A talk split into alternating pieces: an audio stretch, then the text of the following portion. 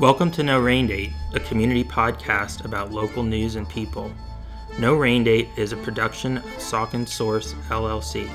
For more local news and information, please visit sauconsource.com.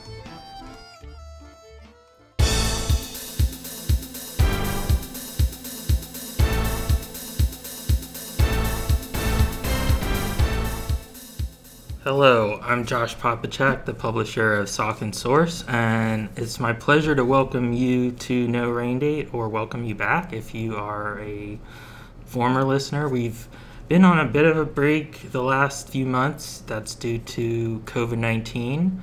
We did produce a couple episodes after March that were sort of experimental because they were done remotely but we are going back on our regular routine here of being a weekly podcast with in person interviews featuring local business owners, artists, musicians, civic leaders, you name it. So we're excited about that and, and hope you are too. This week we're going to have a great episode for you featuring Fountain Hill's new fire chief, Derek Richmond, who has a really interesting personal story and has some great information to share about firefighting in Fountain Hill and, and how you can help support the fire company. We're also interviewing Allison Guido, who owns two businesses in Hellertown, and her newest business is Off the Trail Cafe, which just opened on Main Street in Hellertown in late July. But before the interviews, we're going to give you a roundup of the latest local news this is for the week ending August 27th, 2020. And there has been a lot of news in the last week or so. This week is notable for being back to school week in Saucon Valley. And it's certainly unlike any other back to school week that's ever happened before due to the ongoing COVID 19 pandemic. Saucon Valley is one of only a couple districts in the Lehigh Valley that has uh, full time in person classes happening, and about 80% of the students are enrolled in the in person classes, about 20% are taking classes at home. So far, everything seems to be going smoothly, but it's only the first week, so hopefully everybody stays safe and healthy. Uh, I know that's the goal of everybody in the district, including the administration. They did a lot of planning to reopen safely, as all the school districts have done. And of course, we'll continue to report on how schooling has changed in the era of COVID 19 in future episodes. Sort of to end summer on a more traditional note, last week the borough held a fireworks display, which was actually Dewey Fire Company's annual fireworks display. Now, normally that would have taken place during the Dewey Carnival, which was canceled this year back in July due to coronavirus. There was a significant support for having a fireworks show from the community, which ended up helping fundraise about $20,000 towards the fireworks. That's enough to pay for this year's show and pretty much cover next year's show. So that's awesome. And um, we thank certainly Dewey and all of their volunteers, as well as all of the businesses and, and local residents who donated to help make the show possible. We published some photos of it. It was spectacular. It was staged at Steel Club. So thank you to Steel Club also for their support for the fireworks. We've been covering a lot of local business stories in the last part of August. The Promenade Shops has been in the news again lately. There's been it's sort of some positive news and negative news or less positive news out of there. Unfortunately, they've they've had a couple more businesses close, which isn't a huge surprise due to how much the the virus has impacted the national economy. The latest closings were the Children's Place and Justice, which are both children's clothing brands. On the flip side, AMC opened their 16 screen movie theater at the Promenade last week, reopened it. Now, of course, seating capacity is lower because of safety and health requirements that are in place. But that's the first time that movies have been available in almost six months. So that was a pretty big deal we have currently a story about a one story about a landmark business and, and another story about a new business that are just published on Saucon Source. Superior Auto is a auto service and repair shop in Hellertown, very well known, very highly respected in the community, and they've sort of taken advantage of some of the downtime they had during COVID 19 to focus on making some upgrades to the building, which is actually over 100 years old. And there's a really neat old picture of it if you log in and, and check out that story on sauconsource.com. You'll see the, the gas pump in front of the building and the globe street lamps. I think that's from the picture from the 1920s. So congratulations to owner Doug Snyder on on the improvements he's making. They have a new metal roof that looks really really sharp. Our new business story is about BB Deshane Fine Men's Salon in Hellertown this this was a story that was many months in the making because I actually first met the owner Brittany Deshane back in late January when she was preparing to open. She was only open for about a month before the coronavirus pandemic forced a shutdown of all businesses, and then, of course, salons were one of the last to reopen. So she reopened in June, and happy to say she's doing really well. It's a beautiful salon in part of the old movie theater building on Main Street in Hellertown. So it's a historic building, and she has paid homage to that with a mural inside that depicts the movies as it looked when it was open. It was an Art Deco movie theater it's uh, not just another salon. Uh, if you're thinking that, they, they definitely offer a variety of services, especially for men that, that aren't available uh, regularly. They do, of course, also cut women's hair. They have many different beauty services for women. You'll want to check out that article. Sports, again, with COVID 19, there are some big question marks remaining as far as high school sports go. Football is still uncertain if they will have a season, the Panthers, because football is considered a higher risk sport due to the amount of contact the players have on the field and in practice. So if they do have a season, it's uh, likely to start September 25th. The school board will probably be making a decision at their next meeting, which is September 8th. If if not, they're not making a decision then, I'm sure they'll be discussing it and as well as the other the other fall sports, which are less contact. So there's a little bit less concern about the transmission of, of the disease through those sports. But that's another story that we'll be continuing to follow and report on. And lastly, there's been a lot of concern in some parts of the community about the post office due to recent cuts that have been made by the Postmaster General. Mail delivery has been slowed down, not just locally, but all across the country. That has uh, led to some protests, not in Hellertown, but in Bethlehem. There was a protest outside one of the post offices just a couple days ago, and that involves, you know, people from various parts of the community, union leaders who are concerned that the slowdown of mail delivery is negatively impacting people like seniors and veterans, anybody who relies on um, mail order medications, and of course, also the potential for it to impact uh, voting by mail in this fall's election. That's something that only became available to everybody in Pennsylvania this year, and that was, I believe, happening anyway. But in, in other states, it's been expanded because of the coronavirus pandemic that's a developing story for sure. As far as voting, we did publish a question and answer with Northampton County Elections Office officials this week to try and like clarify some some things about voting and the security of voting by mail. The county will have a ballot drop box located in the county courthouse in Easton once ballots become available in mid-September. So if you don't feel confident mailing your ballot, you'll be able to take it to the courthouse, put it in the box, and that box will be monitored by county sheriff's deputies. So we have that and other information that's really important for voters in that story. I would encourage you to check it out. That's our roundup for the news this week, and thank you for tuning in. We will see you again next week.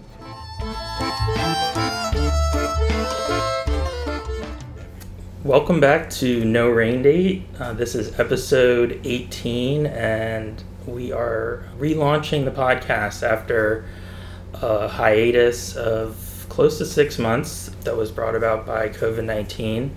We're excited to have, as one of our first guests back on the podcast, Fire Chief Derek Richmond from Fountain Hill, which is also my hometown.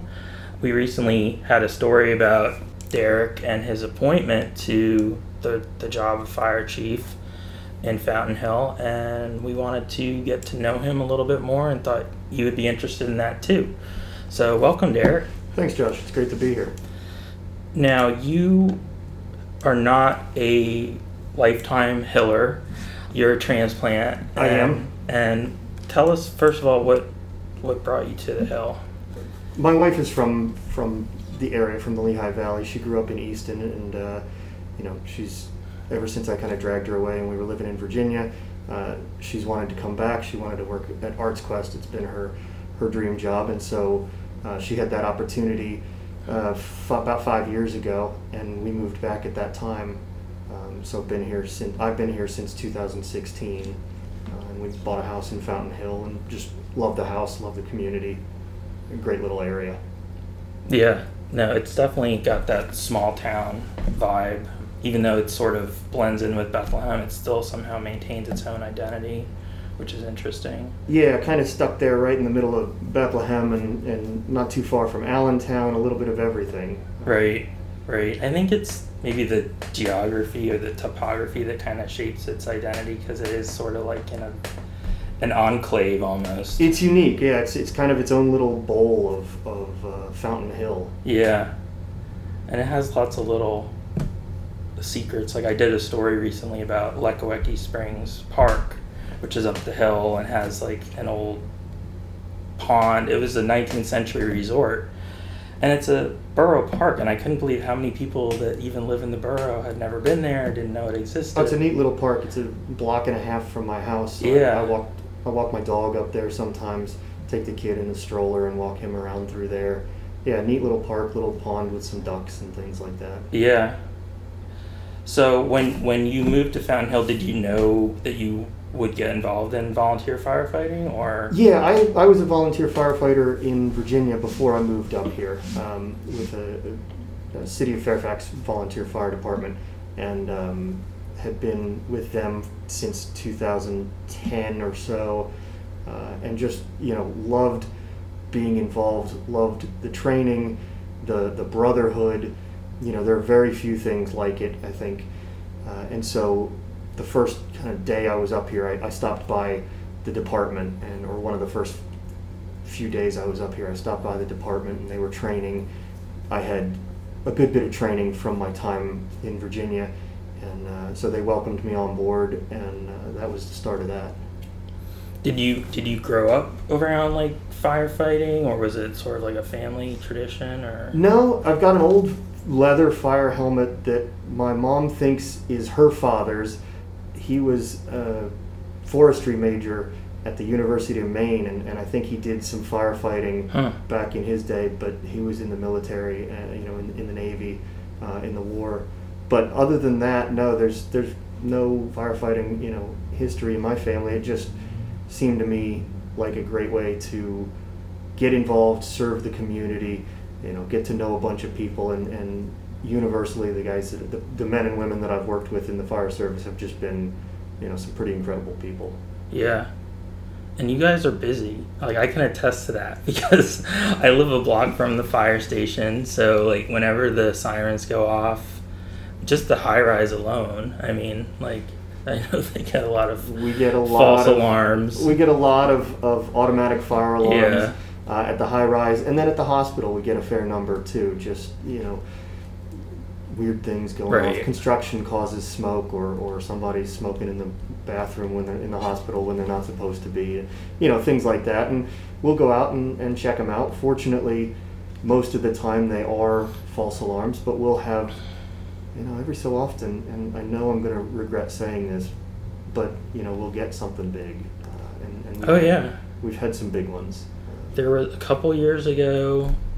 There was one on, I think it was on Benner, Yep, the Benner Ave. and it was like a about- chemical was warehouse or about something. three years ago. Yeah, I remember that one. Uh, about five hours, four or five hours, at the top of the ladder on that one. Wow. Um, and uh, just putting water, you know, put the wet stuff on the hot stuff, and um, that was. We had companies from all over, from Northampton County, from Lehigh County. You know, everybody was in on that one Yeah, and and you know it's great to see when something like that works and uh, you hate to see the loss of property but we were lucky no you know no major issues on that fire right. Well, as fire chief, you're certainly. I mean, it's a good department, you know, but you certainly have challenges in Fountain Hill with like narrow streets and old buildings, houses that are real close together. It's not like you know the perfect firefighting community, I guess, where everything would be spread out and yeah no it's it's not. Um, you know the narrow streets the hills make for interesting experience. You got parking on both sides of most streets. You've got some one-way streets you know beyond that you've got a, an interesting mix of residential and a lot of older residential homes some doubles some things like that. You've got the high rise and then you've got a lot of professional buildings. We've got a good number of daycares Mhm. um, the hospital buildings the doctors offices you know that, that make for some interesting firefighting challenges. Do you have like specialized equipment because of the hospital? Because that building is so tall or like We have we have a ladder that's uh, you know just a straight stick, but you know that's that's not it's not particularly specialized because of that. Mhm. Um, you know, it's a pretty standard apparatus, but we are one of the companies in the area that does have that that equipment. right No, you know, we, we train, we pre-plan for events at the hospital and things like that, so we know kind of what we can expect when we go in there. They've got some good folks on, you know, the security and the maintenance teams over there. Some of them are firefighters or former firefighters, so, you know, we have generally had uh, a decent rapport with those guys, um, which is, which is nice, makes our job easy. mm-hmm yeah and i mean as if you didn't have enough enough challenges now you have to think about covid-19 when you're responding to probably any any call really are you just following general safety precautions like we do. We follow general safety precautions. You know, the fact of the matter is that it's it's a risk benefit analysis. You know, when when the tones go off, when this when we've got to go, we've got to go. Right. And you know, you you think you wind up thinking more about this is what I'm doing on scene. This is what needs to get done. Than am I being exposed? Because at the end of the day, you know, somebody's property or, or somebody's life may be in danger, and and you're trying to minimize that risk. And so, yeah, you're putting yourself in some harm's way to do that. But you know, it's it's one of those risk a little to save a little, risk a lot to save a lot. And so, Right. And I think people get that. I mean, you can't really say, you know, while a building's burning, hold on while I put on my mask, or Right. you know, I can't get too close to, to you because of social distancing. I mean, like you, you just can't do that. Right. I, yeah, I can't. I can't drag you out of the building because I can't be in, within six feet of you. No. You know, and if and if it is a fire, we've got our our face pieces on Right. and uh, PPE and things like that for firefighting. So, you know, that protects us. It's it's more.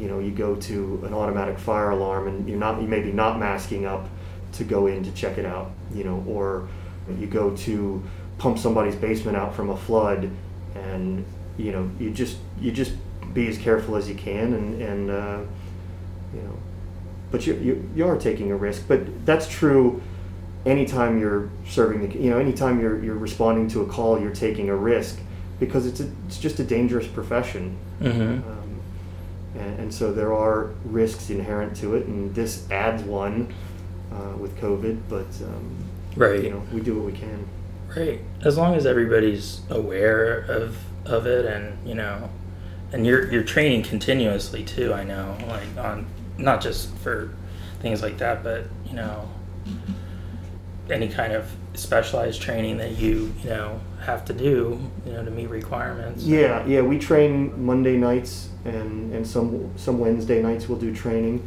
Sometimes it's the Fountain Hill department that's training. Sometimes we'll train with other local departments uh, and get together and do some of those things. You know, the departments that we may end up working with on calls. hmm Uh, Like and- lower Saucon. Like Lower Saucon. Because I see them a lot at a lot of the calls in. Yeah, yeah. They come over to they come over to some of our calls. Eastern Salisbury comes over to some of our calls, and you know then you talk about the big calls like Benner. We get departments from all over the place. Is it a challenge like during the daytime, like like like a weekday when everybody's at work? If you get a call, like to get you know out there in a reasonable amount of time. You know, manpower is always a challenge, and it's probably it is more of a challenge during the daytime, during weekday business hours. But that's true at every volunteer fire department across the state and across the country. You know, manpower has has dropped off significantly. You know, in the 1970s, there were like 300,000 volunteer firefighters in Pennsylvania alone. Today, there are about 38,000. So that's a pretty significant drop, and it does make it tougher to get a full truck out. But you know, we're send we've got we've got great people, some of whom are available during the day, some of them are at night, some of them it varies. But you know, we're we're getting good good trained people on our rigs every time they go out the door. hmm Yeah, that's. I'm glad you shared that statistic because a lot of people don't realize that that it's gone down that much, and some people don't even realize that you guys are volunteers. I mean, I, I, I run across that all the time in Hellertown, Lower Saucon. Like, if they've moved from a, from somewhere like New Jersey, where almost everybody's a paid firefighter, they just sort of assume that it's paid, and you know, Yeah, that's not the case. No, it's not. And Pennsylvania has a very rich history of, of volunteer fire companies. You know, um, Ben Franklin founded the first one back in 19, uh, excuse me, 1736. You know, and it was unique because it was the first company that was there to serve the whole community. You didn't have to be a member of the company in order to have your house saved from a fire. If you Mhm. lived in the community, you were their responsibility Hmm. um, and you know and that and that is a tradition that has carried on and, and so you know that rich history of volunteer firefighting in Pennsylvania is a very cool thing to be a part of and, and it is disheartening to see those membership numbers drop off and, and to know that our biggest challenge is getting people in the door to get people out the door Right. Yeah, absolutely. It's definitely a, a serious challenge, and you know, I try and promote you know what you guys do however I can. We were talking about that a little bit before the interview Mhm. about like some of your fundraisers that you do like throughout the year. Your Christmas tree fundraiser is a big one. Yep, yep. That's always a big one for us. We'll be doing that again this year, um, starting the week, usually, about the week before Thanksgiving or right around Thanksgiving. We'll get our trees in, and uh, they'll be selling up by the pool in Fountain Hill.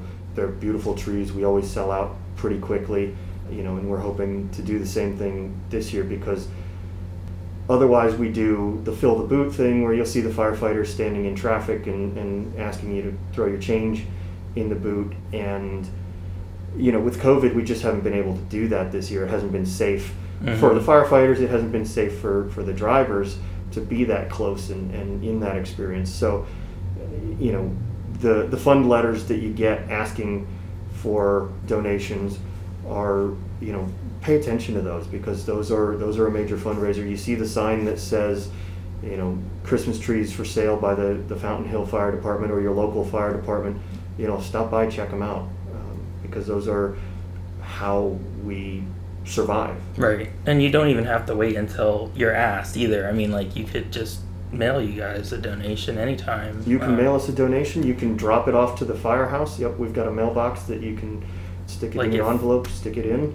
Maybe you're somebody whose whose basement was pumped out the other week, you know, because you guys were busy during Hurricane Isaias or I think that's I think that's right. Right. yeah, yeah, um, yeah. We had uh, we had a good number of pump outs with a lot of water, and again, that goes back to the topography of Fountain Hill. You just get water rushing down the hill, and it's going to hit something eventually, and usually that's somebody's wall, and, and it's going to find a place to go, either off the wall out into the street or under the wall into their basement.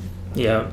And uh, We had geysers like from the storm sewer like erupting. Like I got video of one of those by my house, and I had a mini one in my basement. So ooh. yeah, it's yeah, yeah, it's always an adventure. You get something like that, and, and we knew it was going to be a busy day, and, and it was. Yeah. and it was all across the county, all across the Lehigh Valley. But you know, we had great crews out there getting the work done.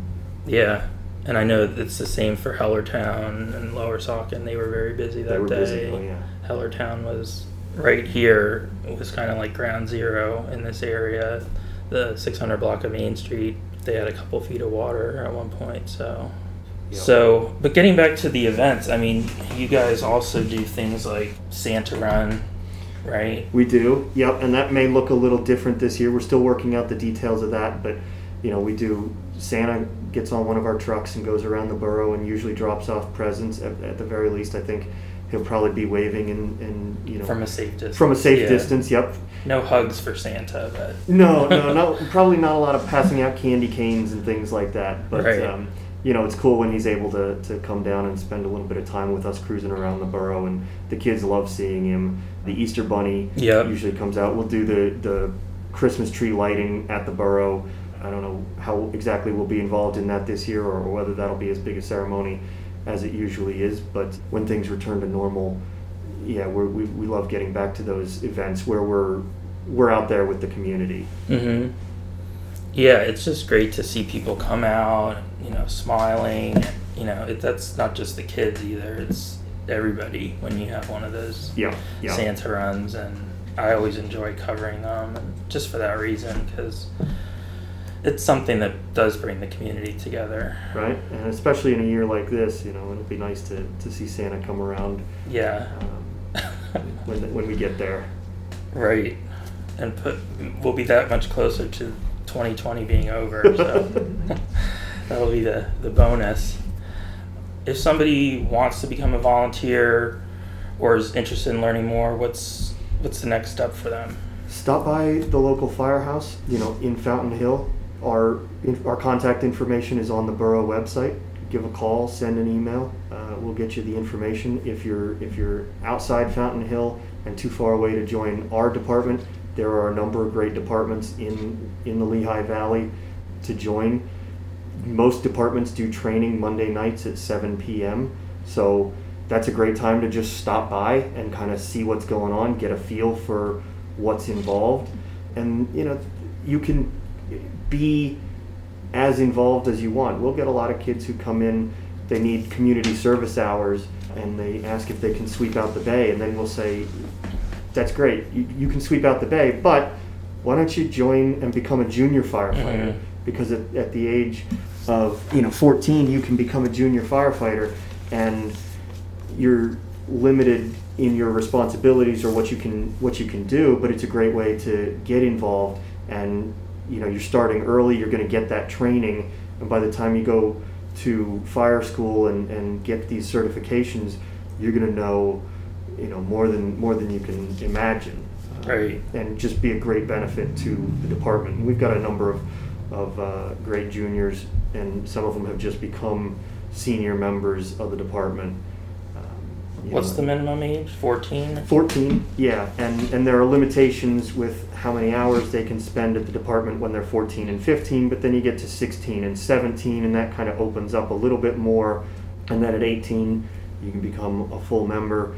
You know, you can go to fire school and do that training, become a driver of a fire truck, which is just one of those things. It doesn't, doesn't every kid dream of driving a fire truck? Yeah, most, most right? would. And, yeah. and and you can do that. Just stop by your your local fire department and uh, you know get started on the path down down that road. Right. Yeah, I think the junior firefighting program is a great is a great resource probably for all volunteer fire companies because they do get sort of hooked in that way and you know you're motivated to stay with it because you get to do more as you get older and Yeah, it gets some young blood in the door because, you know, we were talking earlier about how the numbers have dropped off because it's older, you know, the older firefighters are sticking around and we're not getting the younger blood in the door. People are working longer hours, they've got longer commutes. You know, you've got the, the dual income household where mom and dad are working or husband and wife or whatever are, are, are working and you know, you think it's it's a lot of time where, where am I going to get the time? But it's there Mhm. it's there. And when you decide you know this is what i want to do this is i, I want to commit some time to doing this you know it, there's nothing like it. It's it's a, it's a brotherhood.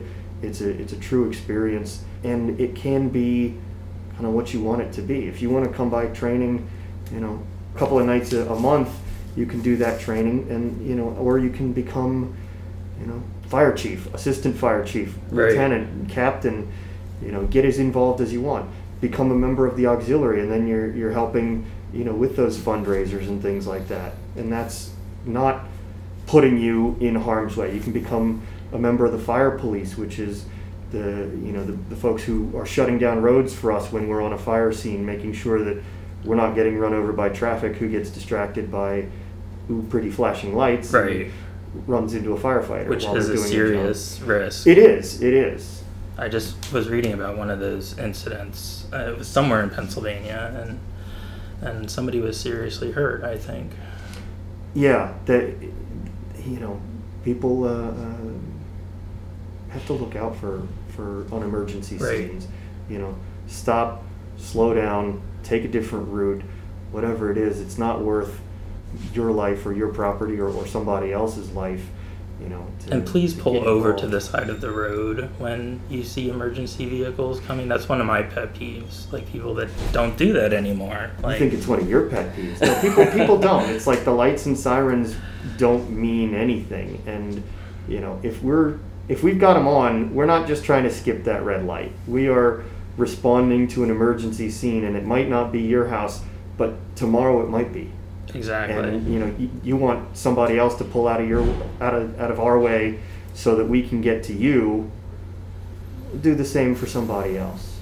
yeah, You know, just pull over and stop for a second, let us by, and then you can go on your way. yeah. It's really not hard, and I just it bothers me that society has just become more fast paced and and people have become more into themselves. I guess. Well, and I think that speaks to the issue of why volunteerism and volunteer firefighting has dropped off because Yeah. it is so self-centered, I, I think, or, or self-focused. But you know, to be part of something like this where you are serving your community, and you know, every so often somebody will stop and say thank you, and there's there's nothing like that that feeling where you're welcome. I'm- Yeah. I'm- you know, thank you for, for, for recognizing it. But you know, it, it's it's it's a great group of people, and it's great to be out there serving our community. Um, so. Well, thank you, absolutely for for doing that. And before we, we wrap up, I did want to like just talk a little bit about. We didn't really talk about you, and you have had sort of an interesting career path that doesn't involve firefighting or emergency services at all. You actually were an attorney. I was, yep, yep, from uh, 2008 until about uh, June, I guess, of this year. Um, Until very recently. Till very, very recently. And uh, I, was an, I was an attorney practicing in Virginia and then practicing here in the Lehigh Valley and uh, made a career change recently. And I'm now the associate editor for Woodcraft Magazine.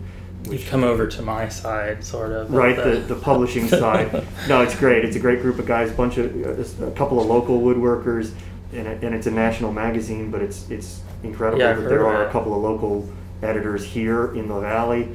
So that's you know, something you can to- do remotely, or I, I do it remotely, so I spend some time at my computer writing and editing, and then I get to go out and play in the wood shop for a little while, and then come back and write about it. right? Uh, you know, so it, it's it's a great rewarding experience. You know, I, I, I love I love doing it, and I haven't been doing it long, but I've always loved woodworking, and I've always enjoyed writing, editing. So this was a great way to combine them.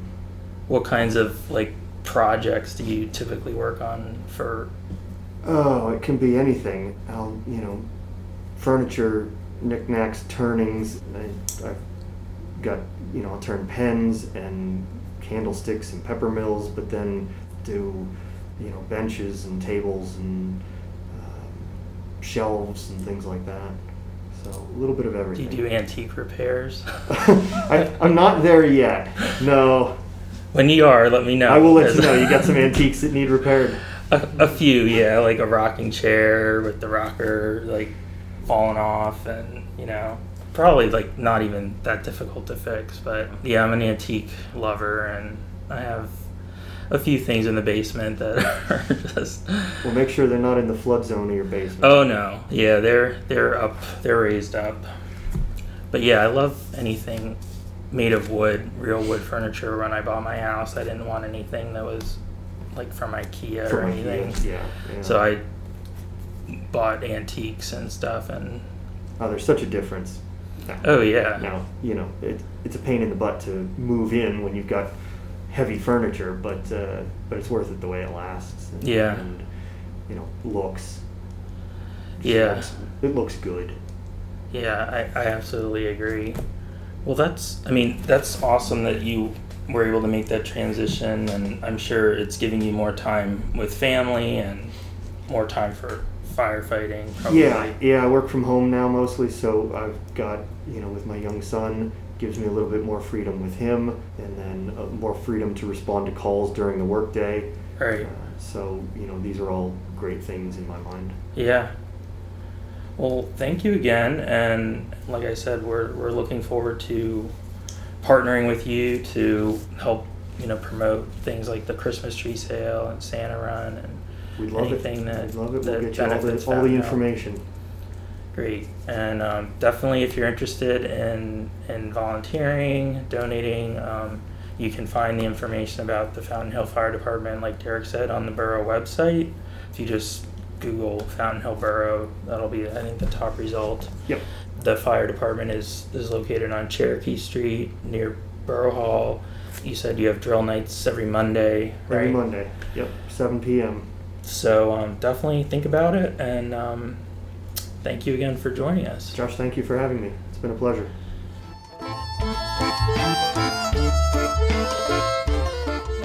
I'm excited this week to welcome one of Hellertown's newest business owners and also a neighbor to Saucon Source, uh, Allison Guido from Off the Trail, Yeah. and which is a new cafe that opened at 650 Main Street just about a month ago, July 27th. So congratulations on your one Thank month you so anniversary. much. we're big fans of Off the Trail here. It's something that something different for Hellertown. You offer a healthier, sort of lighter menu, but not healthy to the point of you know Turning sprouts people and- away. right. Although we have been playing with that, but but I, I do think that like you gotta you know you gotta reel people in with the the basics you know and Right. see, and just see what people want you know see what what flows there. We've been getting good feedback on uh, some brands that they want to see in there, and so I'm excited to get you know new things. Right. Yeah, just to give you an idea of what their menu is like, you have breakfast items, lunch Mhm. items, you have sweets, salads. As, as far as the sweets go, I know you have items from vegan treats. Yeah, yeah, Which are really yummy. Really well, yeah. Um, you have like bottled beverages, kombucha, I think. Yeah, we have is High. Point there. Yep. Which is a Uh, local sh- brand. Yep, she's right in Allentown. Um, I think that's awesome that you're supporting other local businesses, you know, by by making their products available. Absolutely, I think that's a huge concept here. You know, is that I want to have everything local. Like I drive through farms sometimes and just grab some tomatoes and Mhm. you know just whatever I can find that's uh, that I think will work well there. Yeah. No, I mean that's that's great and um, you know, I've had a, a, an awesome sort of Cuban sandwich there. Yeah. Cuban inspired, I guess. It wasn't Yes. exactly a Cuban, but roast pork and Swiss cheese. Swiss cheese, mustard, Mhm. and On a that nice was little brioche bun. yes. Yeah, it's really good. It's definitely not healthy, but it's still really good. It's not, but like the the portion size, and I think I mentioned this, isn't huge either. So I definitely think that uh, America is quite different in that aspect, where everything is always has to be large and in charge. You know. right, I think that has a lot to do with the obesity epidemic because you do like in Europe, hmm in places like Italy and France, they don't eat healthy They necessarily. don't, but they're generally a little bit um, more lean looking or not so. right. You know. Uh, I don't know. My family's still a little bit different. I feel like my, we're constantly eating all the way around the clock, so portions are always large in my house. But I definitely think overall, as like a country, I mean, we're Italian, so whenever we go over there, like it's, you know, it's eating all day long, but small bits and pieces, Mhm. or you know, you sit down to have a late big lunch, and that was, you know, dinner was often a little bit smaller.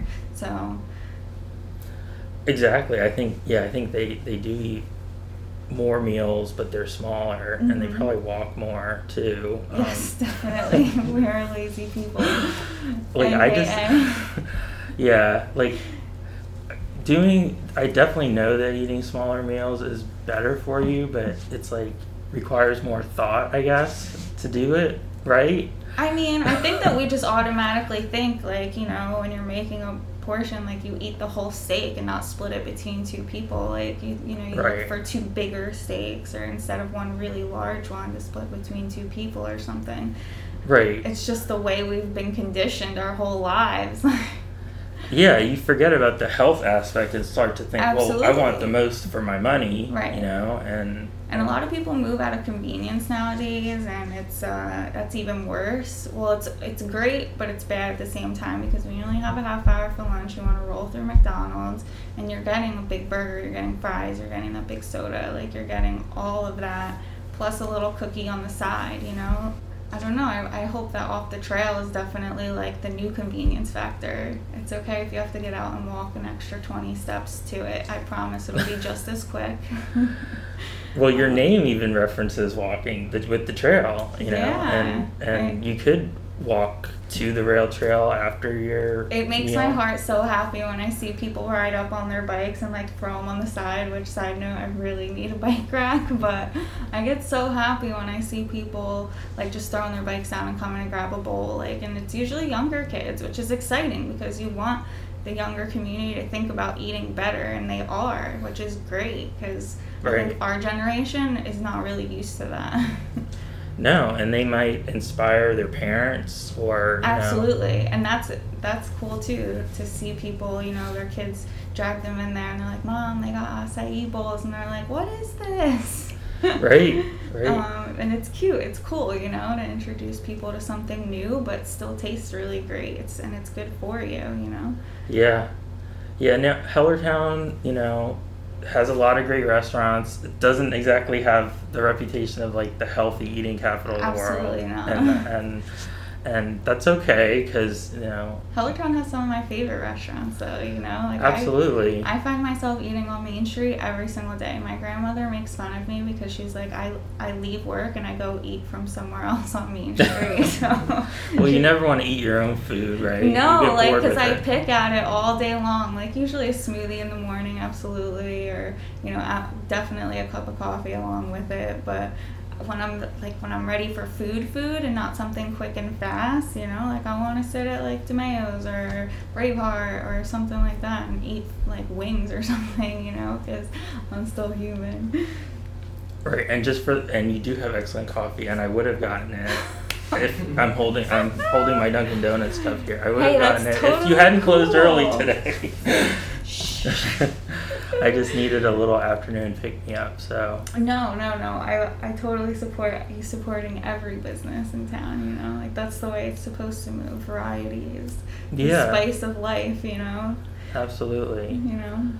So yeah, so like the concept in the beginning was basically to sort of highlight the trail, which is a really popular asset in Hellertown, a Absolutely, recreational yeah. asset. I love the rail trail. It was the first thing I ever found when I first moved to Hellertown. And I thought it was so cool because right behind this section of the trail, well, not I guess our side, but like where the the next block is where they used to have the farmers market, you can dip Mhm. off and like there's like a little stream over there that you Mhm. can sit, like you can walk down into it. Like it's really neat and you don't realize that you're like right in this town. You feel like you're in the middle of nowhere, which is cool. Yeah. Um, so I've definitely always had a cool love for the trail. Yeah, there's like like vintage um, railroad um, Yeah, memorabilia. so much history, which is great. You know, for such Right. a small town, there's just so much to know about it, which is really cool. Yeah. And I should mention before we get any further that you this is actually your second business in Hellertown. It is, yeah. I love it that much. you are a business starting junkie in Hellertown. I think I just have like an entrepreneurial spirit. I think so, definitely. yeah. You Like- also own the Brow Society, Yes. which opened four years ago. Five Just years? about almost four years Okay, ago. because I remember writing about that when you opened. Yes, that's when we met, and I was very nervous. I was so excited. kind of the feelings I'm going through right now. Well, you've developed a great reputation since then, in that you know you you basically do eyebrows, Eyelashes eyelashes, and spray tans, and spray it. tans. Yep. Um, but definitely our our thing, our niche is definitely brows, and I have two great girls who like love brows just as much as I do, which is such a rarity to find. um, but yeah, that's my baby. That's my first, you know. I did a lot of learning how to talk to people and how to. But you also, and getting back to the entrepreneurial spirit, you come from an entrepreneurial family, right? You I said your dad yeah. owns a restaurant. My dad owns. Well, my dad's like kind of a serial entrepreneur too, so I think that's like it's just in the blood or something. Yeah. yeah he he's in food and then he also is in a trade so you know he has i admire his uh his routines and his schedules because that's what i'm desperately seeking right now Do you ever ask him for advice? Like, I, I, I almost every day i'm calling him i'm like so should i just pay for something to get delivered or should i go cheaper and drive to get it myself you know like all the way down to the little things where right. you know it's like it makes the difference when you're starting out um, Absolutely. especially with other people you know so it's uh, you're not just thinking about yourself and if you fail like you're letting other people down too. So you know i definitely look to him in that aspect because he has employees you know? Right. you know and i i don't look at brow society that way. Like brow society have a team. Right. they you know they essentially work for themselves. So Yeah, it's sort of a different it's business so model. different. It's so so different. It's really cool in both aspects, you know. But uh, I definitely feel the like not pressure, like um, like the responsibility to take care of my team over there, you know. Absolutely. Yeah. No, I get that. Um, you al- you're also going to have great opportunities to do like cross promotional stuff, and Oh yeah, you could do like a, you know, girls' night, girls' afternoon out, get your eyebrows done, and get a smoothie. I really need to do something like that because I swear my business is like thriving off of my own clients. Like I don't even, re- I don't think I've ever realized how many clients I have. Like I always thought like I don't ever know anybody, and every time somebody walks through the door, I'm like, hey, Like, we have to go see Allie it makes me so happy. Seriously, it makes me like, um, it makes me emotional to know that so many people like love and support. You know yeah. um, especially small business down here. I mean, PA in general, or the Lehigh Valley in general, supports small business like crazy, and it's it's really nice to see because I'm not from a town like that. Right. Yeah, Yeah, it's definitely different here in Hellertown. Um, like I do find that the businesses are, are really supportive, and, and here in the 600 block, we have a great lineup now of you know we Yeah, have we you, um, the hair Hello, salon that just yeah. opened Yeah. last year, the girls over there are great. They're so Um, nice. me of course, You're my- you um, Valley Massage, knew, yeah. Wes, Yes, Wes is great. He's like he's such a great support too. He loves coming down every day, so that makes me really happy too. I love that all my neighbors are cool. You know, it's Mhm. uh, I mean, I got lucky over at on the 700 block too, you know. So I can't I can't complain. I feel like I got good neighbors all around. Right. Yeah. No, absolutely. You can't go wrong. Well, well, no matter what block you're in here. Absolutely. Although the 700 block has a little less water when it rains. I was yes. Oh my God, that was a nightmare. But I'm August 4th, yeah, we had the remnants of hurricane. What even was it? I feel like that was another thing. We just nobody heard about it in the news, so Yeah, well, it was a it freak just came weather and event. happened. Yeah, and, And- I had no idea that like the everybody was in there like, oh yeah, this thing floods like crazy, and I'm like, oh my god. it was like day. It was like week two, day two, and I'm like, okay, I guess we're gonna close. So Yeah, I mean, but it literally, luckily, it literally was a flash flood because, like, the next day it seemed like it was already all dried up and dusty and like yeah, it really was. There's it's still dusty outside. Right. Like every day, I see footprints all along this, um, along Yeah. in the restaurant. So. but we but better dry than wet Hopefully that's what they're fixing doing construction out there. Maybe you never know. I mean, historically, this block is sort of like an Achilles heel for flooding because really? well, Good- the Silver. Creek is sort of underneath our building. That's what so I found out. Yeah. It's diverted underneath the street here, which you would never know driving down Main Street. You know, there's no way to know that. But now it blocks up with traffic, water, all of it. Right. Well, I I had to. I was joking, sort of like you know morbid humor, but like within two weeks we had a fire here. Not a Yeah, fire, you're right, but a, uh sump pump started to smoke. And, That was here, right? right. Yeah, that and was here. And then like a week or two later was the flood. So, what's I'm next? telling you, 2020 is a year. Right. It really is. I know. I'm kind of counting the days till it's over, but but we can still I think we're still all treading right now. make lemonade, you know, Yeah, out of it. You can literally make lemonade over. I really should, you know. But as far as like getting information about off the trail, Instagram is the best way right now, right? Because you post Oh, regularly.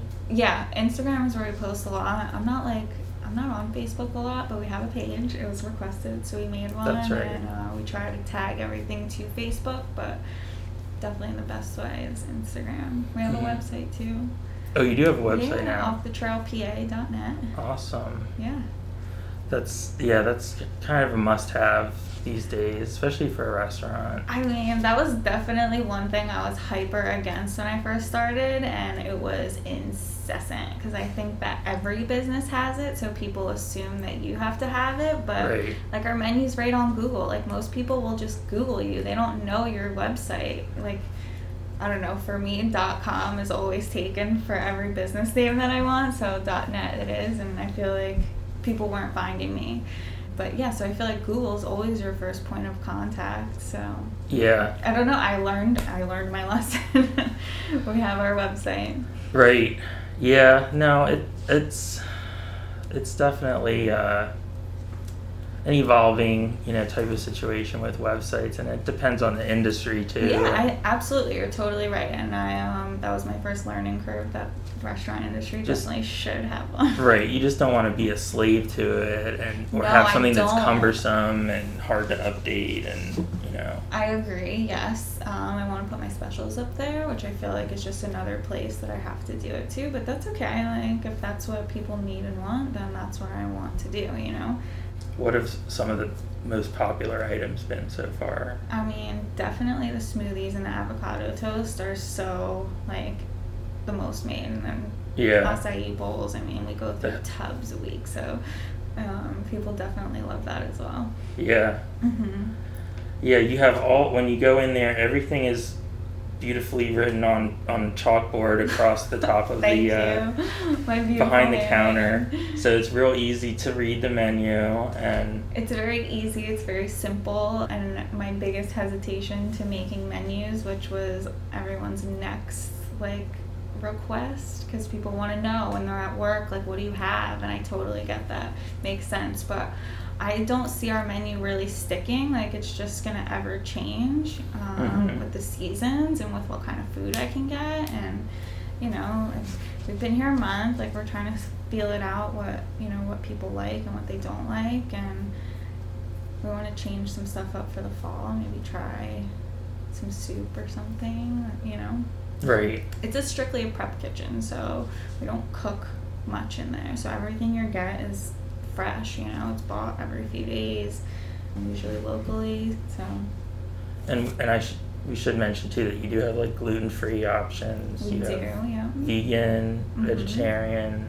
So there's something for everybody. Yes, I mean we loosely say vegan and vegetarian because of the smoothies and the acai bowls, you know, but it is. Right. Um, and there's definitely um, like veggie paninis, like you know, so there's definitely things you can get, but I definitely am. I show my true Italian colors when I make food in the grab and go because I make like antipastas and like prosciutto sandwiches and things like that. So Yes. Um, Your Italian hoagies are off the hook. thanks. I try, you know. Yeah, that was like I snarfed that down. um, and the potato salad was really good. Gee, I've had pretty many things so far. Yeah, and there's so many things I want to try. You know, like I like I said, I can't wait to master my schedule, like uh, like my dad, because it'll give me more time there to really hone my craft, like I got to over at the salon. You know. Are you gonna do like catering at all, or like you know larger orders, or? We got asked to do DoorDash today, or not Door Grubhub. Oh, okay. So I don't know how that works, and a lot of it's super new to me, you know. So um, I think I'll definitely ease myself into that territory because I'm just not there every single hour yet, and uh, Right. I think I would feel more comfortable doing that stuff when I'm there every day. Yeah. well, I'm no there every day, pressure. but like, you know, all day.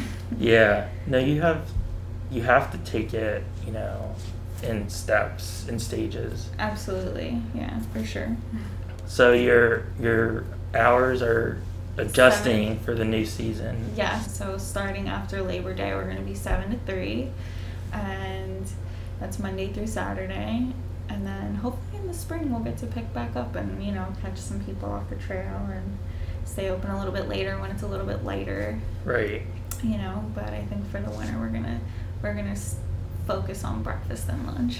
Right. Yeah, your menu isn't really It's not dinner. geared you towards know? dinner time anyway, so Hey, you have to adjust with what people do and what the market is around here, and it just seems to be that people are, you know, they're on their way home at five o'clock. They're not thinking about stopping for me on their way home, which is most likely what I'm not doing either, because I'm stopping for pasta from DeMeo's on the way home, you know. right. So And Hellertown tends to be sort of like in the winter anyway, like a town that closes oh, early. absolutely for sure. they always say that I like roll it up though. I think it's so like quaint, you know. Oh yeah, no, it is, but it's lonely when you're working here till like eleven o'clock. Oh my gosh, why are you here so late? Uh, you know, you know, owning your own business. Like, yeah, you're like a 24 hour job. You really are. Sometimes, yeah, it, it can be if you want it to be. It's Yeah. like one of those things because there's Mhm. never, there are no set hours like like with a brick and mortar business, Yeah. so to speak. For sure. But like I said, I'm super happy that, that you've opened here, and we'll keep telling everybody about off the trail you. and Yeah, we need that.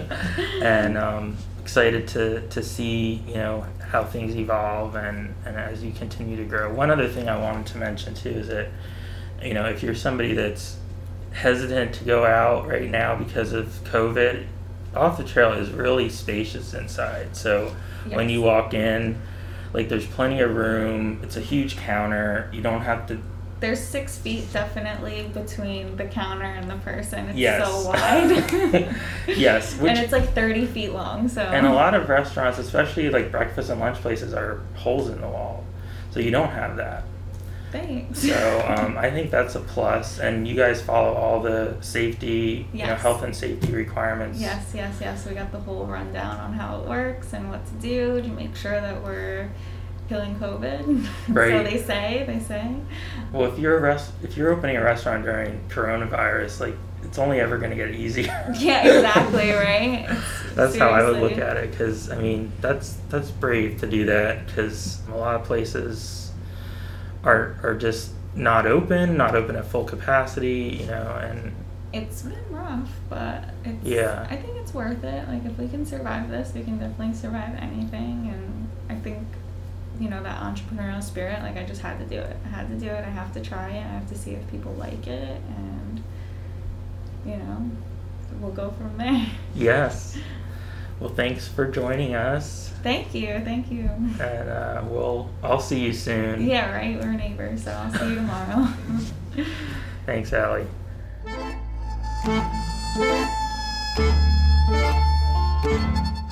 No Rain Date is an original production of Saucon Source LLC. Our theme music is provided by This Way to the Egress. For more great music by them, be sure to follow This Way to the Egress on Spotify. Thank you for listening.